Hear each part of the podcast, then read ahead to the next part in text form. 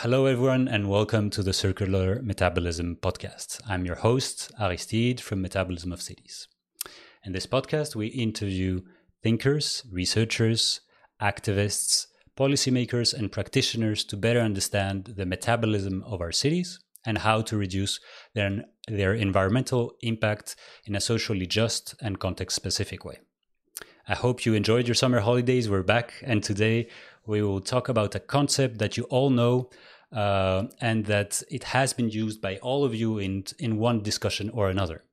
Uh, in fact, I think it's probably one of the most widespread concepts to quickly discuss about all of the challenges or all of our environmental challenges put together. This concept is the ecological footprint. To talk about it, we have today the co creator or co founder of this concept and the author of Our Ecological Footprints. Um, Reducing Human Impact on the Earth, a book I, I read, I think, a decade or so ago. Uh, I still have some notes and post its on it. Uh, and uh, the author is Mathis Wackernagel. Uh, and Mathis has co developed this concept during his PhD at the University of British Columbia. Since then, he has received numerous awards. Uh, of course, the one of the nice ones that are attached to our work is the one of the Worldwide Fund for Nature Award for Conservation Merit, the Herman Daly Award from the U.S. Society of Ecological Economics, the Kenneth Boulding Awards of the International Society for Ecological Economics as well. Um, but aside from all of this work, uh, uh, Mathis has co-founded as well the Global Footprint Network, which is a think tank that develops and promotes tools for advancing uh, sustainability, including the ecological footprint and biocapacity, which both measure the amount of resources we use and how much we still have. So, with all that being said, welcome, Mathis, and thank you very much for being part of this podcast. It's awesome. Thank you, Aristide. Thank you so much. Thank, thanks a lot. Um, could you perhaps give a, a, brief intro of yourself? Uh, I don't know if I've pictured you correctly or not. I don't even know myself. but I, I, I, grew up in Switzerland and I was born in 62. I think something very striking for me, there are a number of striking things in Switzerland. One is my parents and grandparents talking about World War II and the resource constraints, you know, mm-hmm. and, and, and I mean, Switzerland luckily didn't have much war action, but um, but the the food constraints was a dramatic thing that people remembered, and the rationing that Switzerland only had like seven months of food per year, and so the, the relationship between resources and, and, and our lives kind of that was a constant story we heard about. And also wondering how can switzerland have such a high income and not having resources? That puzzled me always particularly i, uh, uh, spent some time on a farm as a kid like the, during the vacation kind of walking behind the farmer and kind of learning about how the farm works. And it was just fascinating and and then wondering why do the farmers like they send all their food to the city and get back very very little? You know and are looked down upon it's very strange but it's so dependent on food and they're such nice people. And then and then we were hit by the oil crisis not just switzerland the world in in in, in 73 and um, switzerland reacted very heroically with three car free sundays which of course is wow. ridiculous. Yeah, it's ridiculous. Three days you know, compared to like the amount of fossil fuel use. But as a child, it was just eye opening. It was because back then pollution from cars was really stinky. I mean, it's horrible as a child, and then the cars that took over the space, and we could for the three days bicycle anywhere we wanted, even on the highways. You know, it was, it was fantastic and it was quiet. And our parents talked with it, with with their neighbors, which didn't happen otherwise as much. You know, so it's kind of it was like a popular party. And for me, the idea of a fossil fuel free, free future seemed so tangible and attractive and and inevitable. As a child i thought oh my god i'm sure it's going to take a long time you know? I'm sure it's going to take at least five or ten years. Um, but um, now i'm here. Little later. did we know yeah. Few years later. And we're still struggling with similar ideas. I mean the ideas have progressed but so has our consumption. I mean, I think the, the, the, the, percentage of fossil fuel use now is still about the same as it was in the early 70s. Has moved a little bit, but very little overall. Just that the consumption overall is far, far higher. And like in halfway through in 1992, we had the first climate convention. That's a long time ago. and still, it hasn't shifted that much overall. I mean, there, there's some interesting trends. There are more windmills, the, the, price of uh, renewables is coming down, etc. But in terms of transforming how it depends on fossil fuels, it's it's quite stunning how far behind we are.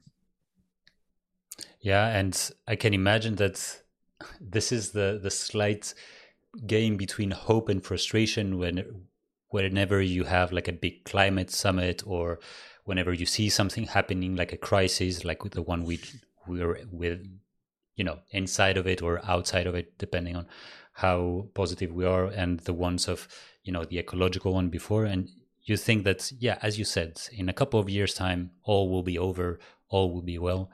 But then we keep in this perpetual let's say uh, i don't know loop uh, where we learn new stuff as well. Uh, I think we we get out of the loop and then we we get back to it somehow. Perhaps it's a spiral, uh, a spiral, and not a, a loop uh, in some kind.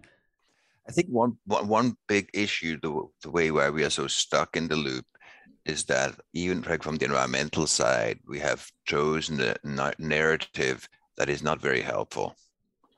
And I think the narrative is too much based in in painting the global challenges as our personal problems. Mm. And that, or another way of saying, the more technical way of saying is we see it as a tragedy of the commons. And so, oh wow, it would be really nice for humanity not to be in that situation. But what can I do? I'm just such a small speck, you know. So, so, so, how nice can we be to the world? And that even goes to the nations level. I mean, to have climate negotiations, you wonder and say, what are we negotiating about? You know, it's kind of how nice is Switzerland going to be to the world? That's a very strange question. That's the underlying question of the UN convention. It's the other way around, I think. The, the, the challenges we see in the world, that's our context. That's the context we live into. And the question is, or rather, how will Switzerland be able to operate in that world? like what's Switzerland's ability to organize itself? It's kind of a much more necessary for the country, and the country has a government. We have a sovereign in Switzerland. Like We could we could we could decide, and we do as if it was about how nice. Like, are we doing our fair share compared to the rest of the world? It's really strange. While actually we are at stake, you know. So and and and the interesting thing is with any problem, if you react well to a context in a in a way that increases your chances of winning, you do things that also are good for the whole. You know, so it's not so. So if you if you if your strategy to do something that makes the situation even worse, the likelihood on average that these strategies function are very low because not it's not replicable. But all replicable strategies that help you cope with that context also benefit the context if you're very worried about the kind of shifting us to context but primarily see yourself wow if I'm not ready for the future that we can anticipate, I will not be ready. And it's strange because the future, I think, has never been more predictable than it is today. Never. Like we know that people will want to eat and sleep and be housed. We know that exactly.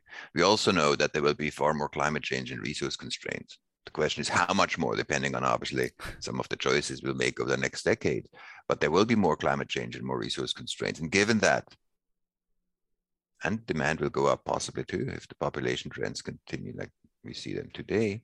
I mean, the the the the um, reproduction rates are coming down, but also we're living longer. You know, so it's kind of there are, there are all these kind of trends, and and so so we know the storm that's going to come.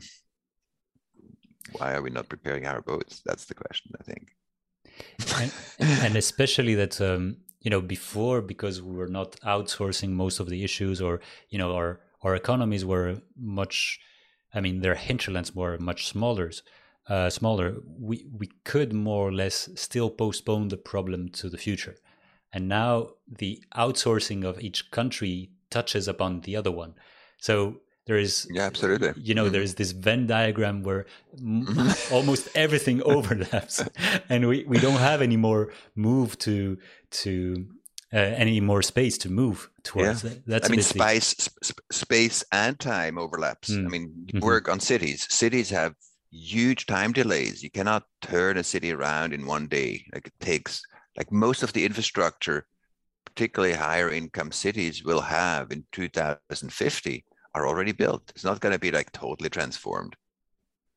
So and but the speed at which the future comes to us is much bigger so i think the mm. time like how quickly we get into that future is shorter than it takes to adjust our infrastructure and so we actually would it would be very helpful for us to run much faster in some ways so economically i think yeah. economically the case is very very clear only that we don't see it because we believe still in continued expansion which in the end destroys our wealth. So from a wealth perspective, it's it's, it's fueling a liquidation policy, or what, what in English it's called a Ponzi scheme, a pyramid scheme, or I think sometimes it's called a snowball system, where where you live like you pay the, the old investors taking from the from the from the fresh investors, you take from the future to pay for the present. It's illegal in all domains but ecology and ecology is much bigger than the rest. We are a subsystem of ecology. So it's very strange that we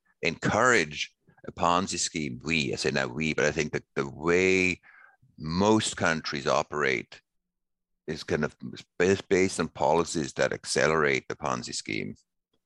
While in other domains, financial domains, it's actually illegal and people are put to jail. It's very odd. yeah, well, the legally binding element, I think, is one of the central ones, right? I mean, as soon as we will have some, it's the same thing with commons. In yeah. commons, you yeah. have laws and you have, normally, you should have regulations and, uh, mm. you know, pun- not punishment, but some, you know, there. Yeah, I think legal is not leading. Leading is following. So first, you have to have yeah. the sense that this is what the right thing is. You know, so so it's not. You know what I mean? And and it's more attractive. That's for sure. Than uh, it has to. It has to get. I think first you have to have the recognition that this is really hurting us, and then I mean the laws are not just kind of formalizing this understanding, but the understanding is still widely lacking, and I'm I'm fascinated by that. Yeah, puzzled by it, and.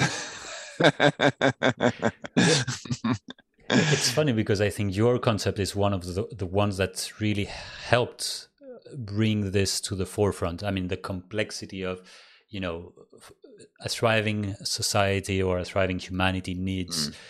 uh, needs resources, uh, needs somehow to capture its emissions, and needs to to balance it out with what the planet can provide. So we have like many pieces of the puzzle together, and you brought one concept to reunite these, let's say, three pillars. How how would you define or when you were thinking about this concept, how did you arrive to the, the term, let's say, ecological footprint? So, I mean, the, the concept, like we we we thought about these things for a while. Then I, I think it was kind of a, a, great luck. Like Bill Bill Rees got a new computer, and the people told him that, "Wow, this has a small footprint on your desk." Oh, yeah, that's a good that's a good way of doing it. But I think that the idea that the biological we, we, we were both intrigued with carrying capacity. Because animals obviously it's, it's, it's quite established the idea. I think there's only so much of an animal animal population that can be supported by a certain region for example. And does it apply to, to people? I think the biggest mistake that people have made around that is to ask the question in a speculative way. Like often you hear the question how many people can live on the planet for example? It's a it's it's a close to useless question because it's by nature speculative you know because oh but it depends on like how much like um, but if you turn the question around it becomes totally descriptive. Like not how many people could live on a planet but how many planets are people using right now? It's the opposite question you know? And then it becomes totally obvious. Like that's it's, it's, a, it's, a, it's a descriptor it's not a speculation about the future and and people still think we make speculations about the future and we have strictly just done bookkeeping accounting what actually is being used compared to what's being renewed. So so i think the the, the underlying inspiration is perhaps the insight and maybe that it's, it's biased by my by my um, childhood on like vacations on a farm that in the end every country is like a farm. Actually it is a farm. How big is the farm compared to what it takes to support that country you know and a farm i mean so so waste and resource demand they can be synergetic or they can be in competition. If there's too much waste, then actually you destroy ecosystem. But but I mean the manure from cows just goes back, and then it actually increases the fertility of the pasture. so so so so all all the demands in the end they do compete for what nature can regenerate you can you can choose to build a bigger farmhouse and then you, and that's probably in the flat part of your farm and that, that's that would have been a very good garden or field. And so there's no carrots growing there. Or you know so uh, and um, you can you can the, uh, older days farms used the, the forest for fuel wood or you could or you could if you use fossil fuels then you need space to absorb the co2 you don't need to, but if, if you want to maintain natural capital, so accounting essentially means it's capital maintenance. Like what's the flow needed to maintain your capital? So if you use more fish than is being regenerated, it's like using bigger fish stock. If you cut more trees, they're not being regrown. It's like using a bigger forest. If you emit more CO2 than it's being absorbed, it's like using more capacity of the biosphere to absorb things. And funnily enough, you know, when we started, people laughed at us for putting also CO2 into the equation of saying this is a competing demand. And now, I mean, now we know because because like people sell reforestation credits for CO2 reduction. I mean, there's, there's a very strong the, the, the limitation of fossil fuels, and that wasn't as clear back then, is not so much because of how much is on the ground. There was still some hope that actually there will not be enough on the ground, so it will come teeter out by its own devices, but actually the, the amount that we already discovered on the ground is far exceeding what, what the biosphere can meaningfully take on with that kind of massive, massive change in climate. Um, and and uh, I mean, there were much higher CO2 concentrations in the beginning of life, but there were no humans around. There were just some bacteria that could kind of start to turn um, CO2 into oxygen, but um, or, or some, some algae, but um, some algae rather. Um, so um, so, so yeah, it's so people laughed and said, "Why do you put fossil fuel in there? Like it's, it's ridiculous." And then by two by the thousand, suddenly everybody moved just it's only carbon. Yeah. Correct. The carbon footprint, and now people probably have more heard more about carbon footprint now. The carbon footprint, it doesn't even make that much sense. Carbon footprint, if you really think about it, what's the kind of carbon footprint? And how do you? so uh, when you see it in the context of all the other demands on nature, it, it, it may make sense. I mean, it's great that it was pushed so much. It was pushed also very strongly by fossil fuel companies. We were always a bit afraid of that. I don't know if in net positive, if it's a net positive or net negative, it's not the term is more used. It's also more accepted. Like I don't know if you remember in the early 2000s, people in the in the in the fossil fuel industry were not allowed to talk about peak oil, even though peak oil, peak. There's no mountain without a peak. It's a mathematical thing. There will be a peak, but it's just a question of when. You know, it's like it's like it's it's not always I've seen a mountain without a peak. Sorry, um, but but that mathematically consistent term was, was not accepted, but the carbon footprint is, is kind of accepted, but obviously more meaningless. And we say actually it's helpful to look at the whole, everything that competes for regeneration, because yes, the carbon footprint has become larger and larger. And that's the reality of our life today, but also driving it to zero. Where do we get the metabolism from? like are we just gonna like people who want to fry their chickens so would they just chop down more trees or i mean like so so so we have to look at the whole and also recognize the whole we may not be able to use the whole because there are other wild species too with with whom we compete like the seal eats a fish i cannot eat that fish and vice versa the fish that i eat cannot be eaten by the seal you know so so so, there is competition between human demand on what we could say what's the the, the, the limiting factor for the human economy, which from our perspective is regeneration. Regeneration becomes kind of this common currency of everything. So, so, so what we offered is more kind of an interpretation framework and say how may it be helpful, simplifying to look at the world, taking out as much speculation. We're quite, I think, I, I, like we can go back to limits to growth. Like I think one part that kind of made them so vulnerable even though it's an amazing book. I mean, you, know, you can read it today. How many books that do technical analysis you can you can read, and nearly 50 years later, and still say, "Wow, yeah, yeah, wow, yeah, it's amazing." Anyhow, so so, but because by nature talking about the future is speculative, and so so you can never win an argument. You can, uh, will there be gravity tomorrow? I don't know. We can only find out tomorrow. You know, so I mean that's kind of how. will technology save us? It's an unsafe. I mean, you can. It's a ridiculous question because we can never agree, and then by by by keeping the argument alive, it's unsettled, and so we can maintain business as usual. So there's a lot of interest in maintaining business as usual even though it's actually hurting us collectively. And that's what, what we haven't seen. And we can go into why that is, why we have become so blind to our physical existence, so blind, particularly in the social sciences.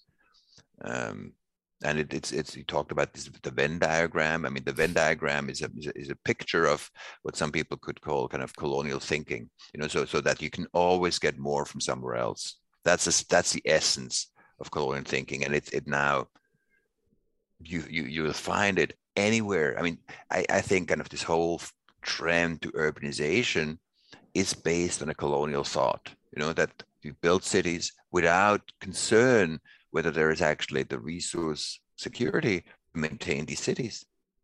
So so so so so, so oh yeah, we build it and and we can buy some from somewhere. But if in net terms we use more than what can be regenerated, how long can you do that? And and and, I think we haven't focused enough in our work also to look at the because we look at kind of if you look at financial parallels, we look like at the flow situation. How much do we uh, like use compared to how much is being regenerated? But we don't look at the capital stock it's much more complex for natural capital to say what's the capital stock? Like in, in, and to, to track in, in, in meaningful ways. I mean even from a data perspective and conceptually. But there you can look at the various stocks. You can look at our fish fisheries okay? Are the forests okay? Um, and the atmosphere i mean if you go from 300 to 305 ppm co2 equivalent in the atmosphere who cares? You know so it's kind of like um, like the impact like minimal and uh, but if you if you make the same addition where we are right now, actually last year, according to U.S. government, and and and most students I ask that, even study environmental science haven't heard that. But even the U.S. government measures now how many ppms of CO2 equivalent do we have today in the atmosphere? And the last measure, like the last kind of accumulation of all the greenhouse gases as of 2020, is 502. 502. So if you go from 502 to 507, you net another five, that's very different. so it's like when you with money, if you like the first little debt, like, oh yeah, I still have like more assets, so I, I can I can overspend a little bit. But once you're closer to bankruptcy, you know, to add an extra five dollars or five francs of spending.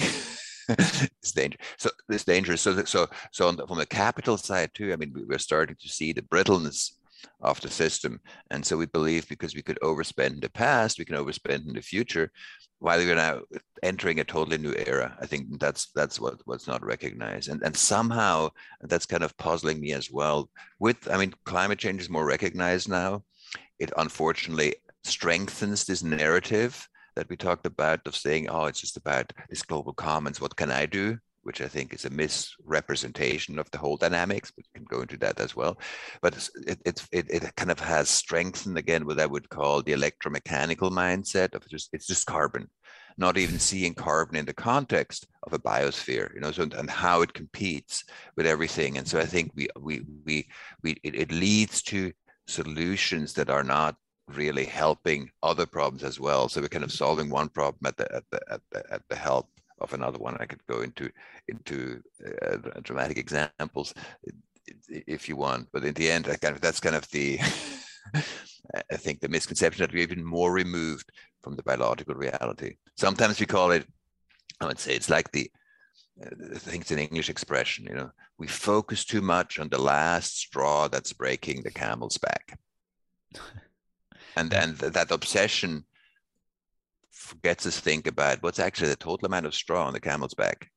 So, so, so we don't have to be worried so much about pointing, fingers at who is the last straw. We just need to remove remove straws. that, that would be more helpful. yeah.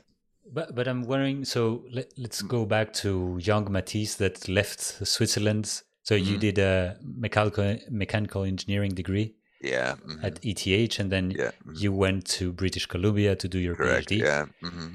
and so I guess your appetite for for calculations came from this engineering background and somehow not only I, I, yeah yeah yeah i was i was fascinated I, I i always laughed loved math so i'm i'm my poetry is math you know numbers speak to me i can look at numbers but your your phd and, is in regional planning regional or, community planning regional yeah. and community yeah. planning so, so, essentially it's it's it, i probably wouldn't allow to be saying that but so, so I, I studied first mechanical engineering because I thought technology would change like things much more. And I recognize it also has to be the social side. And regional planning is probably the closest to something we're not allowed to say, but it's like social engineering. Psst, don't tell anybody. It's like it's the question: How do you turn knowledge into action? You know, it's not just a theory of Habermas, and then somebody has great ideas, and then we drink coffee and bullshit around. But it's actually it's totally applied. How do we use knowledge to generate shifts that's the that's the core idea, and perhaps planning has not been as accepted in in in, in I mean, it was uh, in the Western world generally because it was like the communist planning. That was like in the Cold War. Like I just I started my PhD just at the end of the Cold War, and then in in the in the in, in the Germanic languages, probably because of World War II, kind of the, the fascist planning kind of superstate was also not very welcome. And then the commonwealth somehow because they were associated with fascism apparently and you know and everything. And so so they had that that function so kind of keeping the cities beautiful. So so, so the commonwealth tradition is pretty strong in planning and and and, and, and alive. So where it's going beyond just kind of making houses nice in, in the city but it's actually truly kind of thinking more fully about it's a policy program. Now it's mm. probably called public policies in other in, in other places but it was just at the time when the Brundtland Commission had written its for the common future. So, so when sustainable development became much more a topic of the global stage. I mean, it had started in 72 with the Stockholm conference, but then the term sustainable development got enshrined in in in in in, in public parlance. And back then, everybody said sustainability. It's too long of a word. It will never catch on. Nobody like the companies will never use it. It's kind of it's, it's too it's too complicated word. um, and but the stunning thing was the the the the the, the effort they took to make it complex and, and, and, not, and not measure it. You know, I thought, oh, they just haven't found out how to measure it. because why do we have sustainable development? Because we only have one planet. And, and, and so how much do we use compared to how much we have? Like how much do we need to do? I actually told my mother that's what, I, what I'm studying during my PhD. And she got very worried. She said, this is such a simple question. I'm sure others have done it. You will not get your PhD. Be worried. because her brother started his PhD on something that somebody somebody else already worked on, and then he had to kind of start again in a different direction or something. So she was she was worried about my well-being. That, that's so that's so that's too simple, um, and it's still kind of yeah so so so i think i've learned a little bit more that the confusion around sustainability has has more actually system it's not it's not really lack of understanding or lack of intelligence or anything it's it's actually it's amazing the the intelligence and the sophistication we as a species perhaps not as a whole species but particularly as kind of the well endowed part of the species the urban elite around the world is putting into this cultural complexification to maintain business as usual. So we can feel good about, oh yeah, we're thinking about it without having to act. Um, but we don't have to act. That's the whole thing. That's kind of the misconception. Um, no, nobody has to act. The question is, would it be in our interest? I think it is. I think that's the conversation that's missing to say, if we build cities that depend on resource flows that will not be available, we build ourselves a most dangerous trap. And because the time scales are so short, if you actually truly did a net present value assessment of our cities, you would recognize that economically we're destroying ourselves. So it's not some sophisticated analysis but it's kind of this total misconception that we only look at flows. I mean, it's a GDP focus. The worst about the GDP focus is not that we say, oh, money is the only thing that matters. But I think that the fundamentally worst is that we only look at flows and not at stocks. So we say, hooray, we produced 100 Swiss francs. And we forget how many hundred dollars we actually lost in assets to produce these 100 Swiss francs in, in some ways. And, and, and so, so, so resource costs are so diminished, so small. For I could go into reasons why, like Cape Town didn't pay much for water, you know, and then Cape Town runs out of water, like they didn't fully, and they found out a solution, whatever. But I mean, it's it's much more difficult if if a city runs out of water, the whole city is worth nothing. You know, so so so, so it's not about the value of water. That what, what did the city pay for water? That's nothing. it's what are the implications of not being resource secure then everything becomes zero because the economy, as we know, is a subsystem of nature. So, so not having, not being able to be a subsystem means you don't exist. It's not the other way around, and that means you lose all value. And that's a bit of like, yeah. Yeah, I mean, it's uh, it seems so obvious when when you say it like that. So, but why? I mean, after let's say 25 years of uh, when when the book came out, Mm-hmm. Um, so you've probably seen so many different people use the concept, and people mm-hmm. have seen the value of it in order to understand this complex issue. And yet, I mean, we've seen also that since the 70s, or was in the 70s that we're now using more mm-hmm. than what the yeah, Earth can can provide. Yeah. Um, so we know that, right? And yeah, I mean, the message was totally not like we failed in, in, explaining the message. That's why I also have shifted things. So, I mean, one thing is, to me, biocapacity is the bigger chapter, and mm. footprint is a piece of that. you know, it's kind of, but but biocapacity is the lens, and biocapacity is not even understood that much. You know, that's kind of the, the importance of regeneration. That's that's one part. The the and then even bigger. I mean, the whole reason why we went into this is, is the concept of overshoot. The possibility that you can use more than what the capital regenerates. You know, we can overshoot financially. Many have done that, and we can do it ecologically, and still the word overshoot barely exists. I, I, just actually that's why we started Earth Overshoot Day as a way to explain the concept in ways that has it only uses two syllable words apart from the word January. And that's what I'm most proud of. it could be so simple that from January 1st, so January, that was a three syllable word, from January 1st to this year, July 29, people have used as much as our planet can renew in the entire year. You know, no three syllable word apart from January. So, so primary school children can understand and say, wow. And then it's not just understand the idea oh we have used more than what there is but even there's a even though we didn't put that much of a number in it people think it's not a number but actually there is a clear number because primary school students will say wow it's still a long way from christmas when i get my gift and that's still not the end of the year you know so wow it's, still it's a, there's a lot missing there's a lot missing. So so to bring the, the piece overshoot in, but then I just did some media analysis to say how are the terms actually picking up and uh, Earth Overshoot Day is picking up really nicely. I mean, not as much as Beyonce or kind of you know, or, or we look for.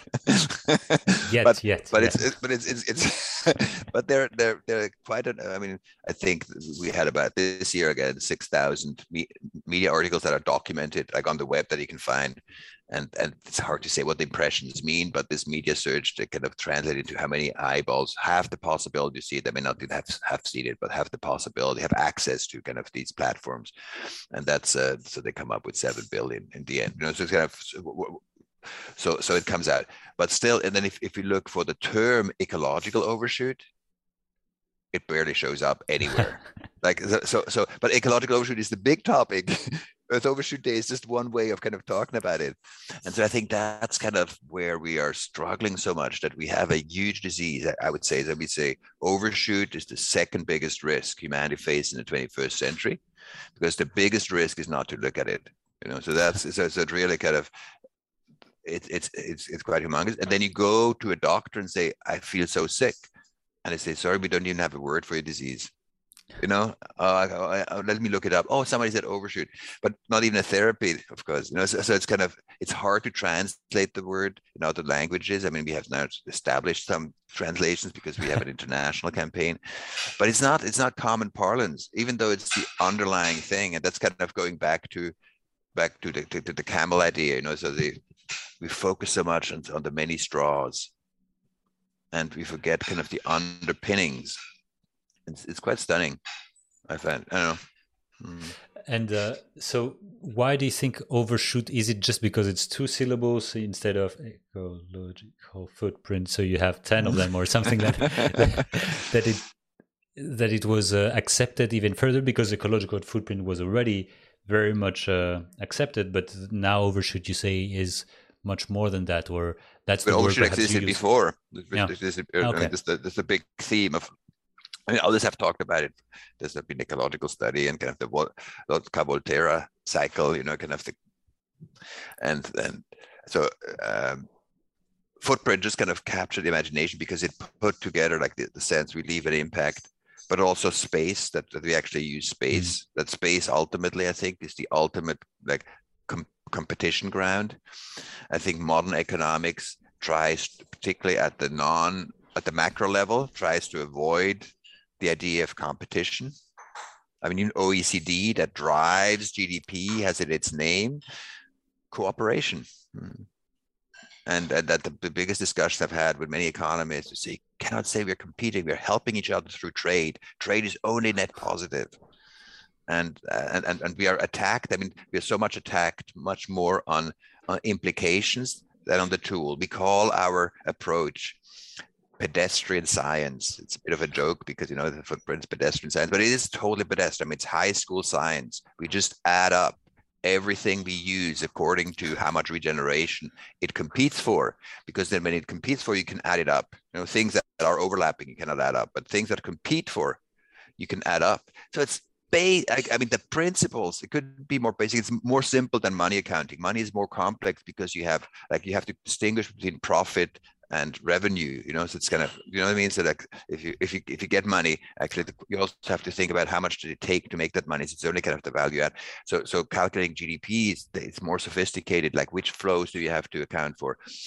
Material flows the way we do it it's it's much more straightforward because we can add up all the things that compete for space. So so so that i mean if devil's in the detail get to get how to get the data and we use the un data sets and they're probably flawed but they're you know, internationally accepted. About 15,000 data points per country and year. It's a lot and it's not a lot because a country is a big entity, you know. but um, so so it's it's it's it's it's it's super pedestrian. It's super simple in the end, not not that complex. Why is it so hard to kind of be seen or, or, or recognized? It's it's it's it's very interesting. I think I mean that's why like we say it takes it's, it's probably underestimate. Switzerland takes four and a half Switzerlands to support itself. And the finance ministry in Switzerland thinks that's irrelevant to Switzerland's long term perspective. So I don't know. Uh, it's, it's funny because um, I don't know it, whether it's your background in, in planning that has land as the ultimate denominator of, of, of these or or something else. Well, of course, on the planet we have limited amount of square meters right uh, be it of mm. land or or ocean so that's yeah. one of the things that we have limited elements we have other stuff but yes. which are unknown like reserves uh, mm. resource reserves or mm. how much CO2 we can put in the uh, in the atmosphere. We know I mean, that CO2 that's linked to the square meters. I mean, so, so that's why we said we, we map it to the surface of the of the of the planet to and then to the productive part. And of course, the biocapacity can change from year to year because we can, like the way we manage it, and as the, the world gets probably hotter and wetter, it could, could well be that the uh, productivity of the planet is going down or becomes more erratic, and so so agricultural yields will not be as steady, you know. So or so uh, so so we're not saying everything is static we're just bookkeepers like how much do you earn this year how much do you spend this year and then we do translate into like for every year we know the surface was that much and the productivity was that much. So so it's it's i mean it's a, it's is, is your budget limited? Of course it is. It doesn't mean that next year you may earn differently. But so it's it's it, it's the same idea. And i think that's for, for some that's it's not inspiring. But it's like this like i say biocapacity it's like gravity you know an architect to say oh gravity i hate it i would like to build my pillars differently and down, i don't yeah. want to fall i don't want to follow gravity say good luck i mean um so so architects fully embrace gravity I haven't heard much many conferences where architects go to where they kind of argue about gravity. yeah, but but you know, I mean, it's it's interesting to see that. Um, well, space I think speaks a lot, and when we talk about cities, mm. which is a weird a weird human invention, which is let's say a place where, by definition, uh, survives because of surplus of somewhere else, right? I mean, cities where and cities jobs exists thanks to let's say agriculture that was once outside or that a surplus of land that exists somewhere else. So I don't know how you feel about you know dealing with cities in general. Do do you have you well I, I can imagine that you have done a number of studies with with cities, yeah. but what is the the at the end, what, what can we say to to a to a system that it's by definition the unecologically uh, sound? Let's say. From a GDP perspective, an economic perspective, Canada would be much better off if it just kind of said, let's keep Toronto, Montreal, and Vancouver and unincorporate the rest and give it away give it away because you know so that's where the gdp happens. So so we have can produce much more gdp much effort. Let's just have vancouver toronto and montreal and get rid of rid of the rest. If you actually took economics seriously that would be the logical conclusion it's perhaps just of sentimentality that they're not doing it oh but the land and yeah i don't know you know what i mean so, so the economic system is so skewed to urban areas that they can suck the, the, the, the, the, the value add out of the entire system. We did one, one thing that's most shocking insight I've had in the last few years, which I could have had early if I just kind of made the diagram before, is the following. And I still haven't resolved. I don't know actually. I mean, I don't know what it. I, I have implication what it means, but it's the following in lowest income countries, typically over 50% of the GDP and the workforce work in agriculture. Let me say lowest, uh, let's say country under $2,000 value add. So we just looked at that because like agriculture is really so significant, you know. So then I also would say from my experience as a boy being on a farm, if you have a bigger farm, you can have more cows, you have more throughput, and they could buy more shiny car. so so a bigger farm helps you to have more productive capacity and earn more money so applying these two insights i would say oh wouldn't that then say that those countries that have more access to biocapacity per person in the low in that field would logically have like be better off so we made like just uh, you can do it yourself you can use our biocapacity data you can use our you can use the world bank's gdp data you cross correlate.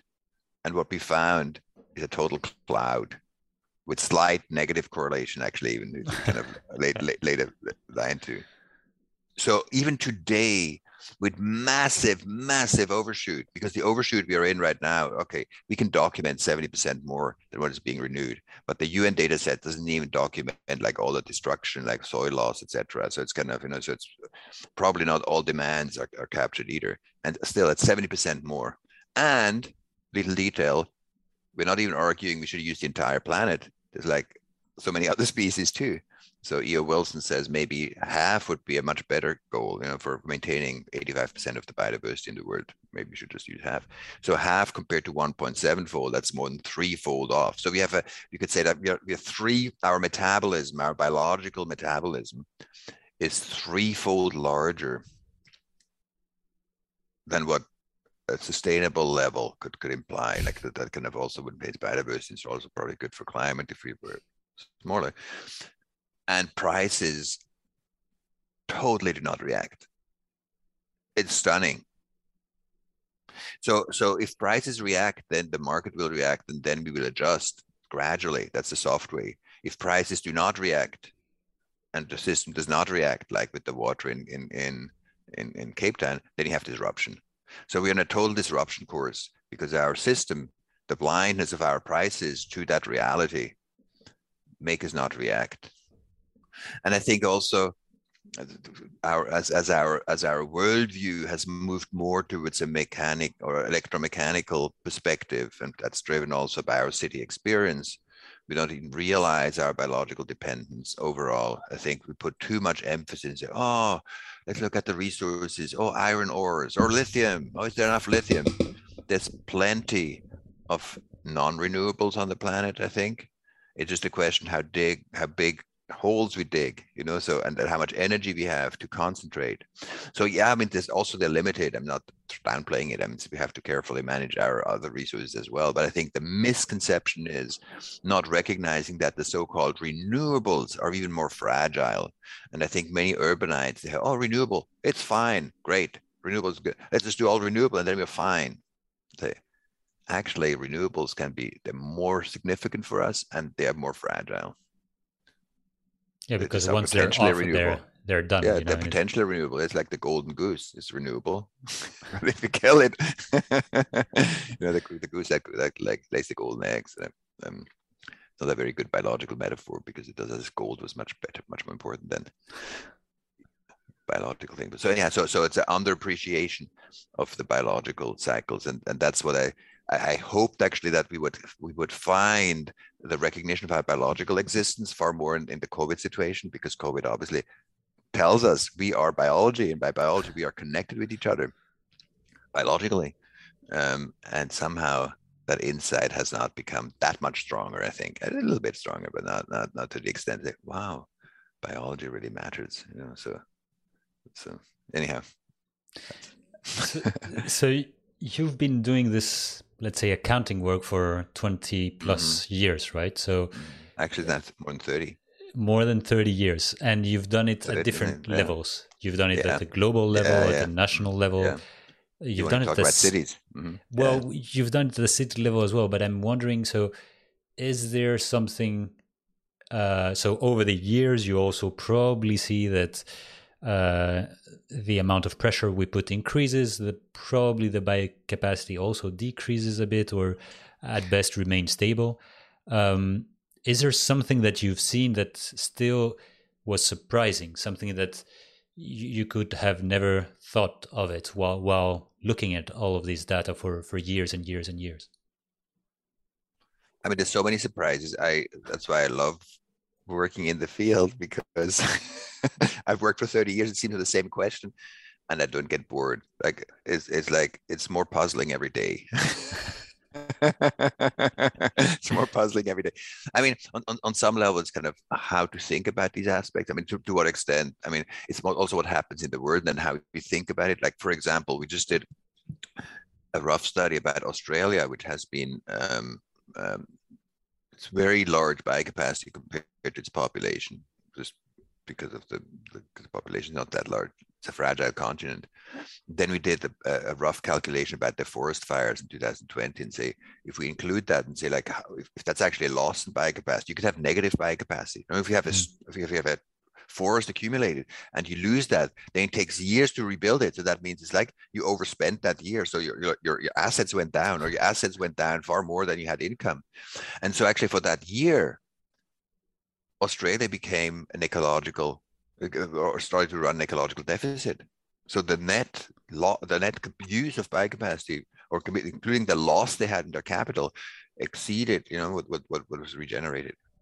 Wow, that's shocking. That's a kind of like a place that that have has extra. You never thought this could happen, yeah. you know. Theoretically, and, this, and, yeah. and, so quickly, like uh, this, yeah. the scale of the of, of this thing. The the other thing is, I mean, the UN data sets. I mean, there's more the surprise of kind of the blind spots. It doesn't have clarity around loss of soils, you know, or loss of of, of water fresh water that, that leads to agricultural loss. So we are, we're still seeing the doped athletes. So biocapacity seems to go up using UN data sets. Well, in reality, probably it's, it's not the case. So it's kind of we're just erring on the side of not exaggerating the situation. So sometimes we say tongue in cheek, we are more worried about our reputation than about global survival because we don't want to exaggerate the situation. So overshoot is probably underestimated. So, I mean, I mean, the, the, the, surprise is also kind of on the data set. For example, with for some forests now becoming net sources, apparently, you know, there's more and more studies coming out, like the Amazon becoming a net source of CO2. So, so forest productivity obviously has a huge impact on the on the carbon balance. But when you look at FAO data, it's like a static number at best, like how much a forest is able to generate. And I'm sure they're changing in productivity with more forest fires and pests, and you know, so and it's it's not being tracked. Um, and, and and and and and it is kind of this focus that we think monetary wealth can buy us everything. And and so an angela merkel for example i'm sure just to take one example she's more worried about the stability of the euro than the stability of the the, the soils in germany that are able to produce potatoes you know. And that's probably true in, in many countries. And, and that's kind of the, the wild thing about how how powerful we have made money that it can move around so easily that we trust money more than physical assets which are more difficult to trade and and and, and exchange. I mean if you have a farm you cannot just take a little bit of the farm and buy a cup of coffee you know. It's kind of it's, it's, it's selling a whole farm is very complex um, comparatively so so there's this huge advantage and i think herman daly said it best. I mean the challenge becomes with with debt creation there's no limits to negative pigs. You know i can promise you the pig for the future even if it doesn't exist and so you kind of infinite amounts of negative pigs and then we start to realize wow there's not enough pigs to cap to to kind of cover the the negative pigs we promised each other. Yeah. and and and so so that's kind of the pickle we're in.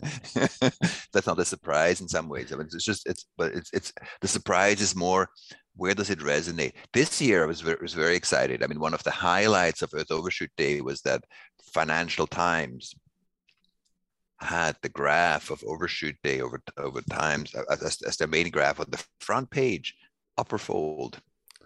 It's awesome and uh, and and the number of phone calls we got was amazing too because it like it was zero. Oh really? So yeah zero phone calls in general i mean i'm not surprised that's, that's what happened. It's, it's kind of it seems so apart from the logic of, oh how interesting what do i do with it? I don't know what to do with it let's continue. Like even though it's actually the actionability is quite straightforward from my perspective but i think it's it's it's so, I mean, we work with some companies, but I think for so many, it just they know kind of what the way they operate just doesn't fully fit with the, with the intuitively, and so that it's so daunting to them, which is strange because they have to, to deal with a lot of daunting things, and so understanding your context, understanding the situation, allows you to make bets that are much more likely to win. You know, if you if you if you if you bet blindly, every decision is a bet in the end. It's a bet on the future. It doesn't serve you. I mean, it seems like so obvious, but so so so, so I'm a little bit. That's this is kind of the puzzling side. Is I think it's the, the the social side. I think more like how we are addicted to a noble narrative. We talked about that and I say addicted because it's to be righteous, you know, so say you're wrong. it's so satisfying, perhaps, or or the urgency. We call it the, like the urgency makes it, makes it. But in the end, the question for me is like it's not like for cities. That's what as we work with cities, the question for the city is not how nice can you be to the world. That's kind of how we approach it. The, the question is why is Basel, where I'm from, destroying Basel? That's the puzzling question. What does that mean? But like, are you committed to your own long-term success?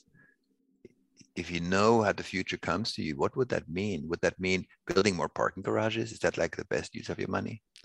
You know, so or like what would it actually take to be successful? And do you want to be successful? Why do you think this future is not going to come quickly?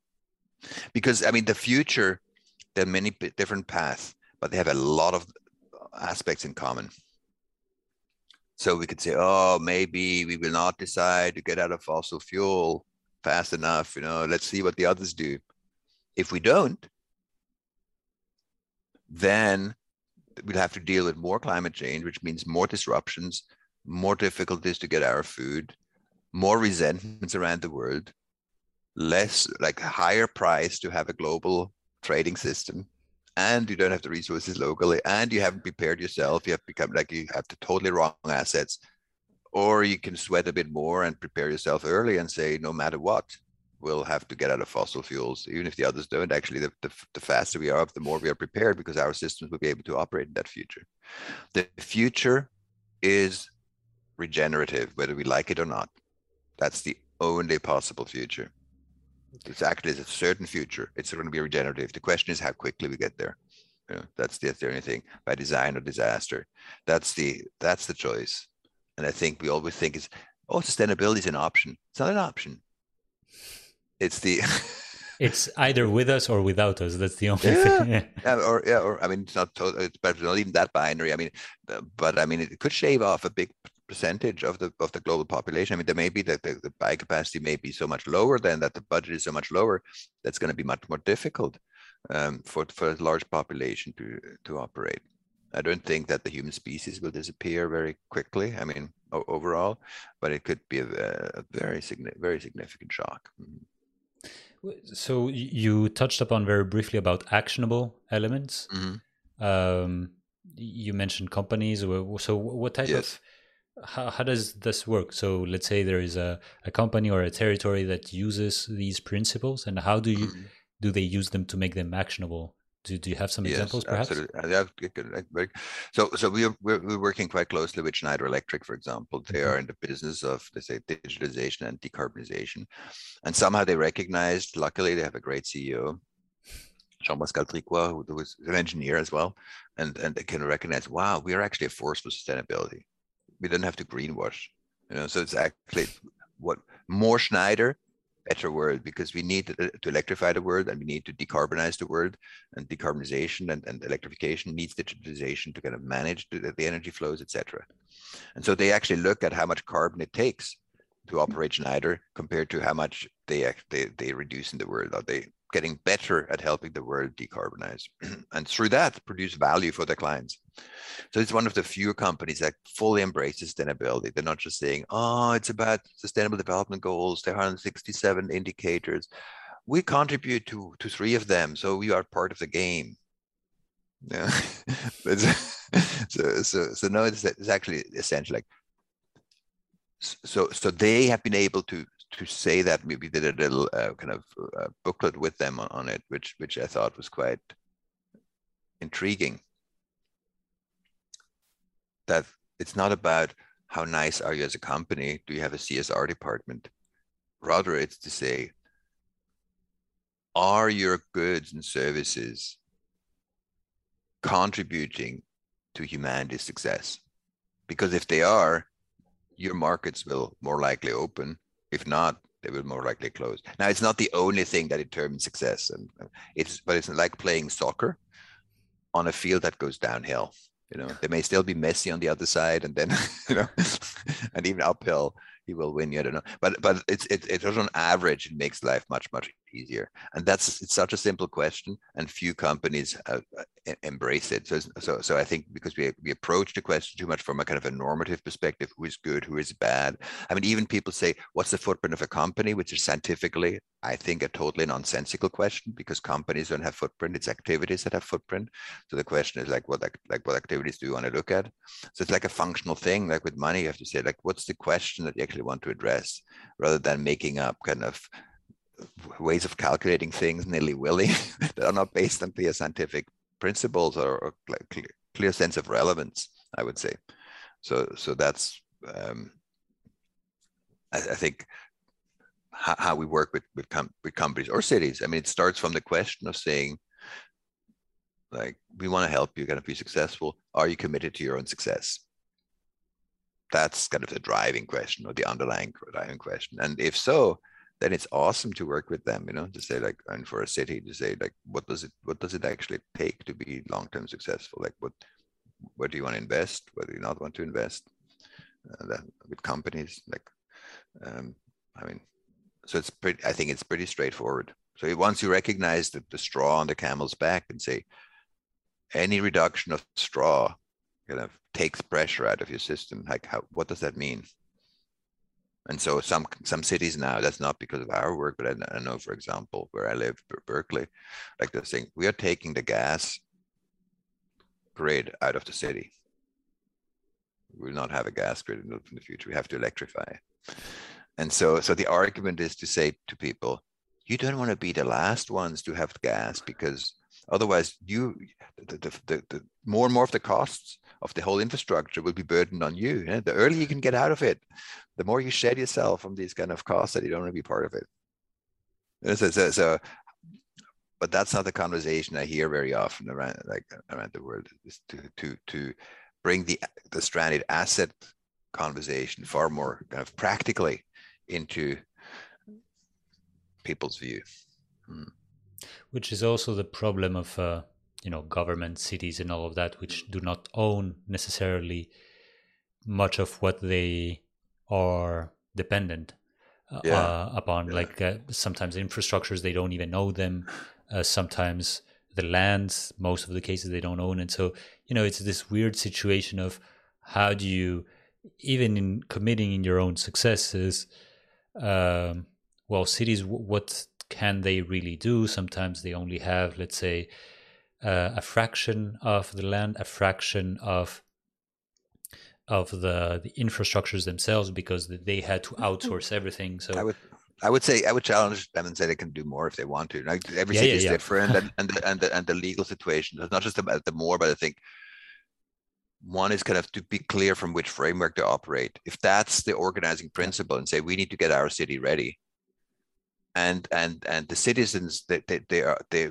they are mad for every fossil fuel dependent project that is kind of added, and, and the fossil fuel dependent project is to add houses that still need like fossil fuel heating and cooling or like uh, whatever. So, so they're not well built or adding more parking infrastructure and, and all, all these kind of things.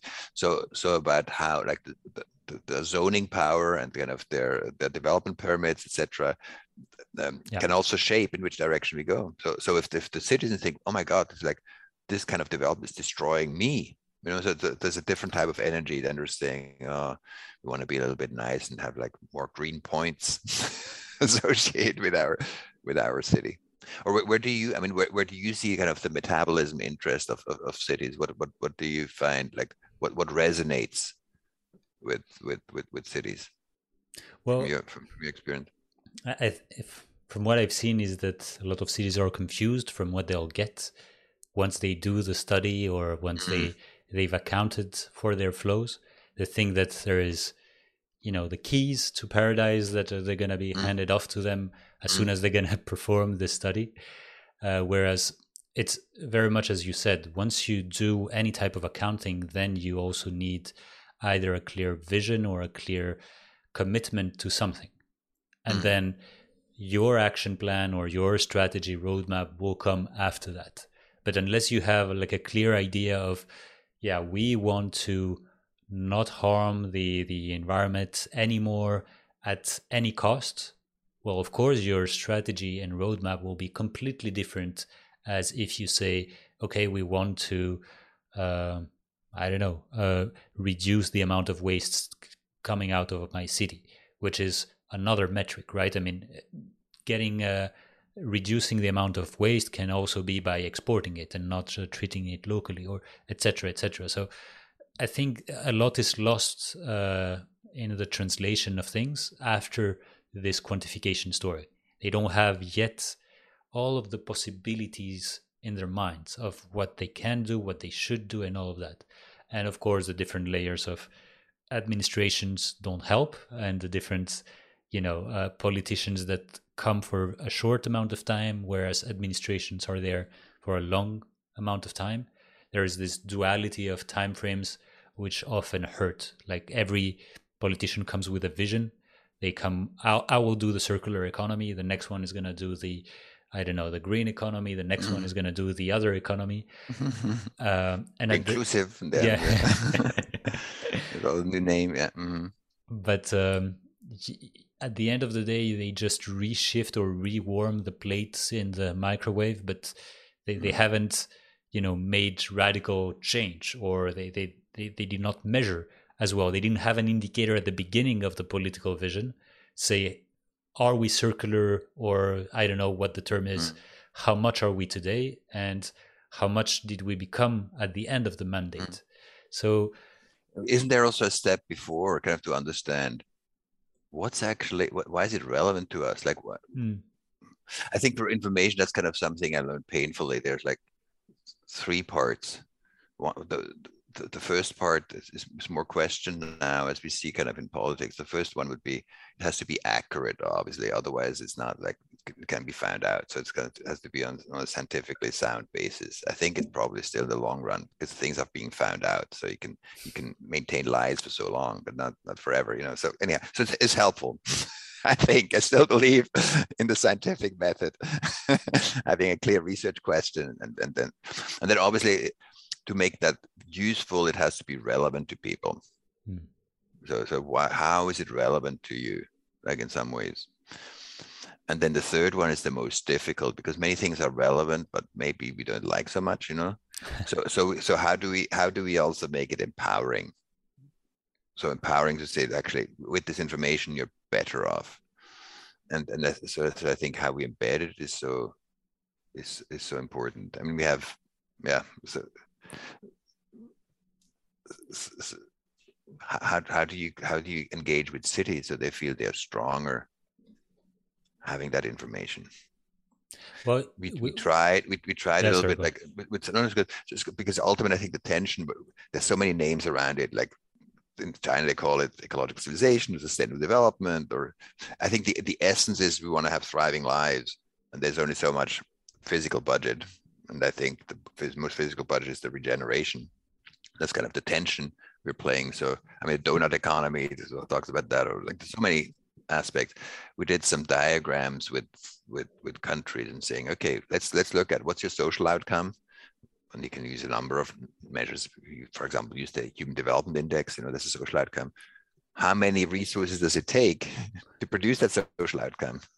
What's your risk exposure if you use more than what's available globally? I mean you, you that means you bet on forever being able to outcompete others.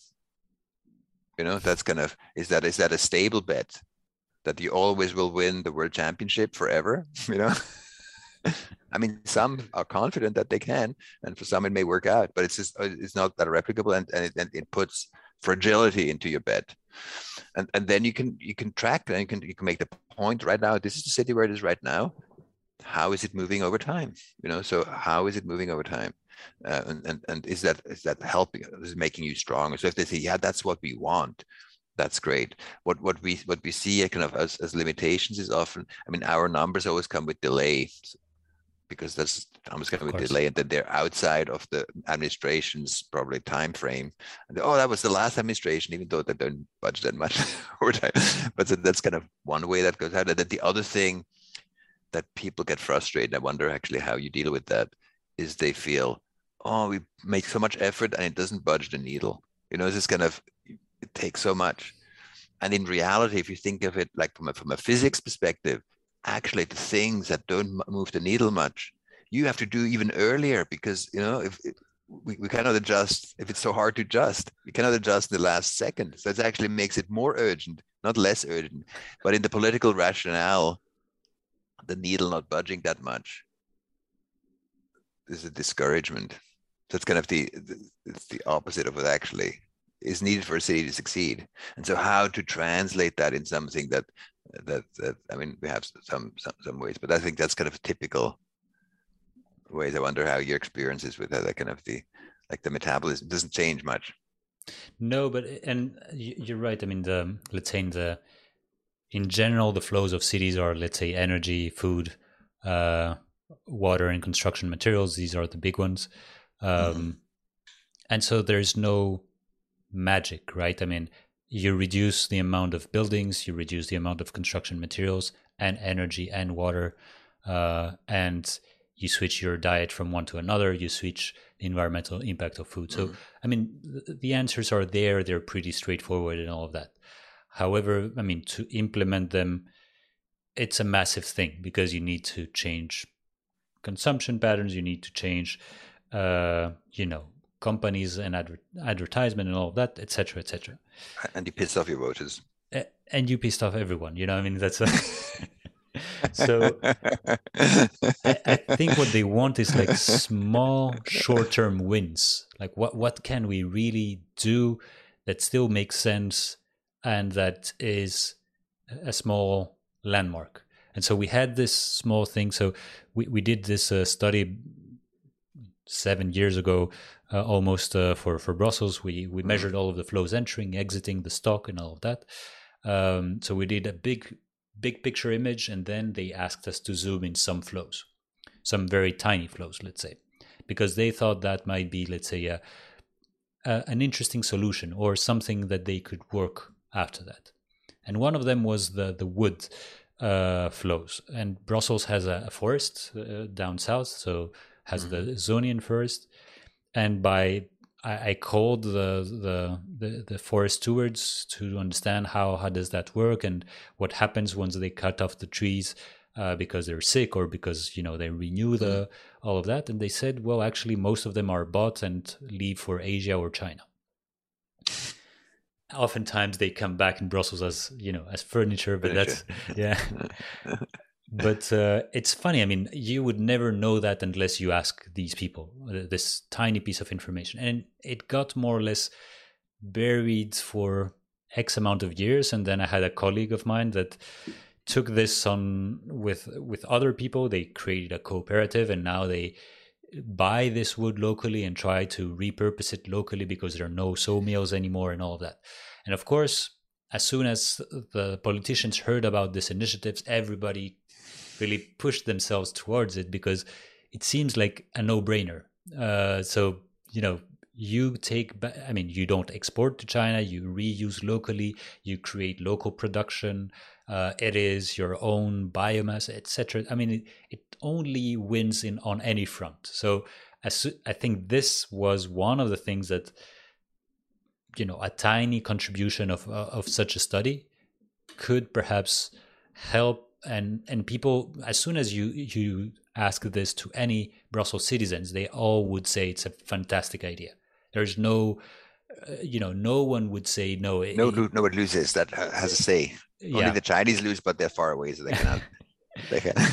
so if you find these tiny pieces of success somehow uh, and either you export them so you showcase them from somewhere else because mm-hmm. of course this exists in montreal this exists in amsterdam this mm-hmm. exists in many countries um, so perhaps you showcase some tiny examples that get your citizens and politicians uh, well together into one thing and then they move on once you have one victory you can very easily move to another one and then another one um, but yeah, That's I don't awesome. know if that makes sense or not. Yeah, yeah. Mm-hmm. To to us, kind of a, a litmus test in the end is, I believe, I've seen ministers sweat when they hear like bad news about oh unemployment goes up. I mean, you see like this like and I'm sure they don't sleep that well. They have heart palpitations. I think like that is there's a somatic expression of kind of this whatever bad news is, you know. So that means they have internalized it. They say, "Oh yeah, this really means something." And it's I don't know if you, you probably know the book Thinking Slow, Thinking Faster. You know, so so so so we need to learn like these abstract things. Like for that unemployment is bad, we need to learn, and then we know that, and, and then it's deep in us. Like if you ask a child, what about unemployment? They say, "Oh, hooray! Then my dad is home, and then we can play together." You know, so you know what I mean. so, so it's not in itself obvious what, what it means. I'm not, I'm not belittling unemployment, but I'm just saying we have to learn that it's a bad thing, and then we know, and then and then when you say, "Oh my God, it's a really bad thing," and, and I think we are at the place where kind of overshoot or, or kind of an ecological debt of a country doesn't produce any sweat pearls on any minister's forehead or heart palpitations or anything. Not that I wish heart palpitations on ministers, but I mean, it's just, it's it's a sign. If it's not there, just a bit becoming, more than now, you know. Not, it's, not it's, it's not becoming actionable. And, and and one way of knowing it is: are your economic plans, your competitiveness plans, do they see resource security as a major axis that you need to be ready for? And that it's not the case. You see it. I mean, it's, it's, it's, just one of the documents. But for example, the World Economic Forum, which is fairly influential, they have the most influential report is the competitiveness report. I would say what they kind of say which countries are really kind of like good there. they they somehow add together with no scientific principle, obviously, because it's like indices. I don't think have any scientific validity, but they're being published in academic journals. I'm not sure why, but anyhow, that's another story. So so so so they add up this kind of index for competitiveness. Use a hundred plus um, indices uh, indicators. Not one of them has any physical dimension, like not like energy, nature, whatever. So for sure, not biodiversity, not even water, like nothing, food, nothing. Like as if like economies floated in space. I mean, the only physical thing in there is number of airports. But um, so so competitiveness that I wrote with them, like, isn't that about kind of long term productivity, you know? And isn't sustainability about long term productivity? Like, isn't there a bit of an overlap there? Like, like, like I, I don't know. So, so I'm, I'm not. I'm just. I'm poking fun at that one. It's just. It's a manifestation of kind of this this schism. Um, but I think that's kind of in, in in some ways kind of the you know how do we how do we exactly really core? It's not just a nice thing, and on Sunday afternoon we go and visit and say, "Oh, this nice windmill," you know. So it's uh, but it's uh, it's how we recognize that resource security is something really fundamental in some ways. And so, I, so I mean, that's why we have worked with with countries, and then also with cities. We have now a project in Portugal with about 20 cities, like kind of looking at their metabolism and and and, and the, the difference between rural rural cities, more rural, more kind of metropolitan cities, and resource dependent. And uh, and still struggle to be totally honest of saying like because it's the, the economic rationale just still does not digest that reality yeah and it's it's it's it is surprising and and yeah I mean, today there's not, the solutions do not make sense in a term of economic uh, sense. Uh, that's why a lot of, you know, well, but when we yeah, but when we now talk with with with regions, and they say, oh, we want we need a climate plan. So you don't need a climate plan. You need a competitiveness plan but a competitiveness plan that recognizes the world we live in. Yeah, and a 50 How can be economic? competitive yeah. plan, you know, not a five year, or, or, even 20, yeah. I think, because I mean, because we need to move out of fossil fuels pretty fast. You know, so, sure. yeah, yeah, but uh, I so, think so, that there's uh, like the biocapacity that we would like, for for instance, to build yeah. up again. I think yeah. this is like a probably more than 20 years. yeah. But the point is, I mean, I think scientifically it's clear. Like like mm. actually, I think I'm not sure why IPCC continues to say that we can be at 1.5 degrees by kind of moving out of fossil fuels. Already, the concentration we have in the atmosphere today puts us in a two degrees track, even if we stop today. So okay maybe we have we have net sequestration in the future but where from? Because we also then don't have fossil fuels so we need other in, inputs. So I, I, just don't see the pathway kind of so clearly physically that we conference we can say we can move down but i think there's no argument that says we can wait for longer like we, we should we can still use fossil fuels beyond 2050 you know what i mean? So just, just want to say it's, it's a very fast track everybody born after 1985 you may be in this category. I'm not sure. Yeah, yeah. yeah. Everybody born after 85 will still be in the workforce in 2050. So it's not like, oh, it's, it's not in your work life. You will have to kind of retool the economy do something quite different. Not have to. I mean, that's kind of if if if we want to maintain some level of positive, you know, life. Mm.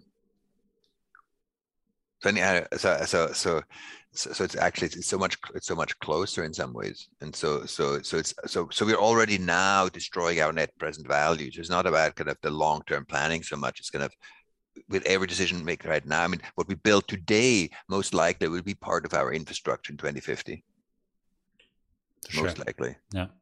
Yeah. Hopefully otherwise we're in the, it's even worse because then how will we have the money to kind of totally rebuild what we already built today you know? Yeah so so i don't know. So that's kind of the the time frames. I mean that's kind of what what time time and space is missing in the social theory since world war ii for a number of reasons but that's kind of this idea oh the market will kind of see it and then we adjust. Hmm. it hasn't for a century yeah. there's physics here.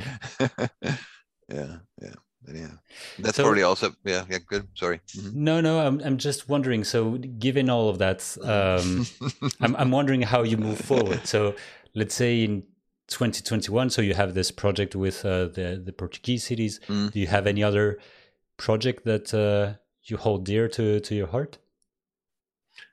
I mean, we do a lot of kind of thing. We, we, we, do quite a bit in the Mediterranean, so on like on, on ecotourism, on food consumption. Uh, we're, we're just now starting a, a, new project just on food, the future of food. Uh, I think on energy, it's clear. It's not easy, and we haven't made much progress, but I think it's conceptually at least clear where we need to go. On food, it's even more stunning because the implications of the new word for food, we call it the eight impossible imperatives that are hitting us, you know, on food and just it's just a little bit tongue in cheek. But I mean, it's just so many things happening in terms of like farms don't get much money, and that's not going to change. They should be able to operate without fossil fuels, when fossil fuels is now so essential to agriculture the way we run it. I mean, including just the amount of plastics that are being used, that alone. But I mean, it's not just the plastic; it's kind of the fertilizers, the tractors, the pumping, and etc. The the the the the, the, production chain, like keeping food cool, and like there's so much there's there's so much that takes fossil fuel, and then they should even become net sequestration. Like, but but I don't know where how they would be paid for it. You know, so and, and they should actually produce more food because there'll be more people, and you know, so so the the list of the imperatives that are hitting them, and then be less polluting overall, and then the biodiversity threat. I mean, just like Switzerland, for example so, so it's kind of that's so we'll be working with Wageningen University on a, on a, on a larger project to kind of see how, how can how can food become one planet compatible? What does it actually mean? You know, so and and and then how could we shift things? Um, so that's fascinating. Um, then I've been in conversation with a number of places that that I mean that want to do like carbon neutrality, whatever and and then we have this honest conversation with them and say, do you really want carbon neutrality? I mean, is that what you really want, want, want? You know, so because if if you if you if you have it as a conditionality, like uh, you do everything as we did, and then also carbon neutral, you you get into this impossible competition between reducing carbon and paying for your schools and the health system that is fragile. And how can a Dominican Republic, I mean, allocate money for that. You know, so you have to, that's why you need to think totally out of the box and say, how can a Dominican Republic be successful in the long run, given the world we're in? Like, what's your economic plan that has to react to this context? And then it becomes more meaningful. And I think that's going to people say, oh, oh yeah, that's true, because this this is such a like this this this this making environmental conditionality rather than the underpinning of, of, of long-term success. I think that's kind of the shift we are we are trying to speak into, and it's very slow in some ways. I mean, so I'm I'm fascinated, and entertained by the projects we do here and there,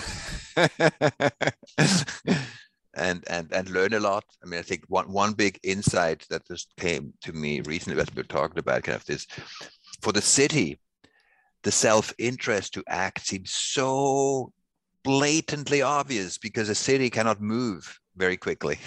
it's stuck where it is. And and it built in metabolism, you know, so it's not that it doesn't shift that easily either. And time is flying by so quickly. So a city that doesn't prepare itself, like, what are you thinking? Or as, we say, what are you smoking? I mean, it's gonna just what the hell is going on? And so so the self-interest is clear. And still we talk about as if it's just a nice a nice deed, a noble effort, you know, even though it's so it's it's it's crucially essential. And what people then confuse and that's what i realized like when you go back to the individual what, what do you have a self-interest as a person?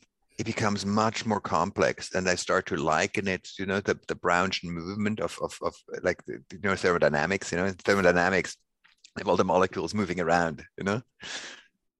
And it generates temperature the temperature is quite easy to predict and to measure, but you cannot predict all the, the molecules. And that's kind of the situation for each individual. For the individuals, it's so complex. How will this hit me? I mean, will will will I kind of lose my job? Will my house burn down?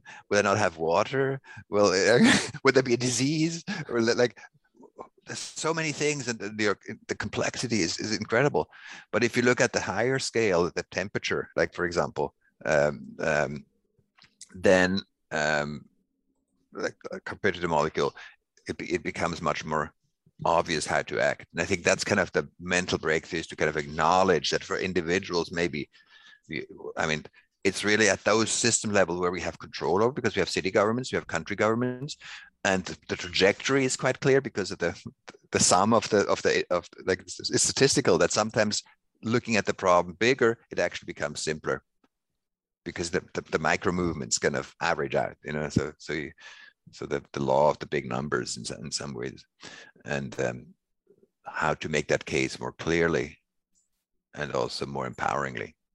That's kind of but I wonder.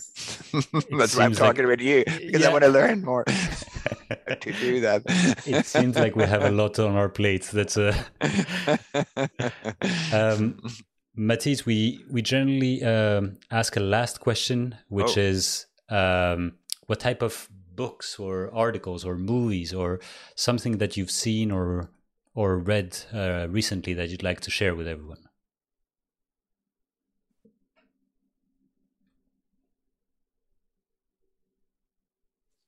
I'm not sure like if, if it's if it's that relevant because I try to kind of read kind of totally out of the out no, of the box. It, it, so, so, so so so so so I'm I'm I'm reading kind of a, story from a from a defected uh, spy from from Czechoslovakia from the Cold War.